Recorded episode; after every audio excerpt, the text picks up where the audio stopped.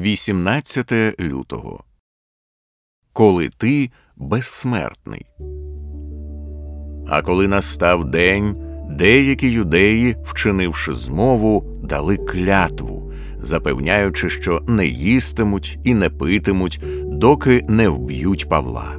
Дії двадцять три дванадцять. Звернемо увагу на тих голодних хлопців, які пообіцяли не їсти, поки не влаштують засідку на Павла. Про них ми читаємо в Дії двадцять три дванадцять. А коли настав день, деякі юдеї, вчинивши змову, дали клятву, запевняючи, що не їстимуть і не питимуть, доки не вб'ють Павла. Це не спрацювало. Чому? Тому що сталася низка малоймовірних подій.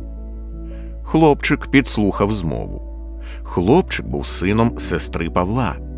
Хлопчик набрався сміливості і пішов до римського сотника, який охороняв Павла. Сотник сприйняв його серйозно і привів до трибуна. Трибун повірив йому і відрядив двісті воїнів, сімдесят вершників і двісті списоносців, щоб відвести Павла в безпечне місце. Кожна з цих подій була дуже малоймовірною, навіть дивною, але сталося саме так. Чого не врахували ті голодні люди, які сиділи в засідці? Вони не зважили на те, що сталося з Павлом безпосередньо перед тим, як вони склали свій план. Господь з'явився Павлові у в'язниці і сказав: «Кріпися, Павле, бо як ти свідчив про мене в Єрусалимі, так тобі треба свідчити й у Римі». Дії двадцять три одинадцять. Христос сказав, що Павло їде до Рима. І на цьому все закінчилося. Жодна засідка не може встояти проти обітниці Христа. Поки він не дістався до Риму, Павло був безсмертним.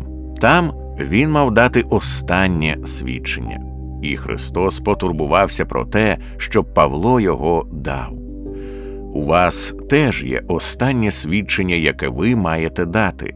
І ви безсмертні, поки не дасте його.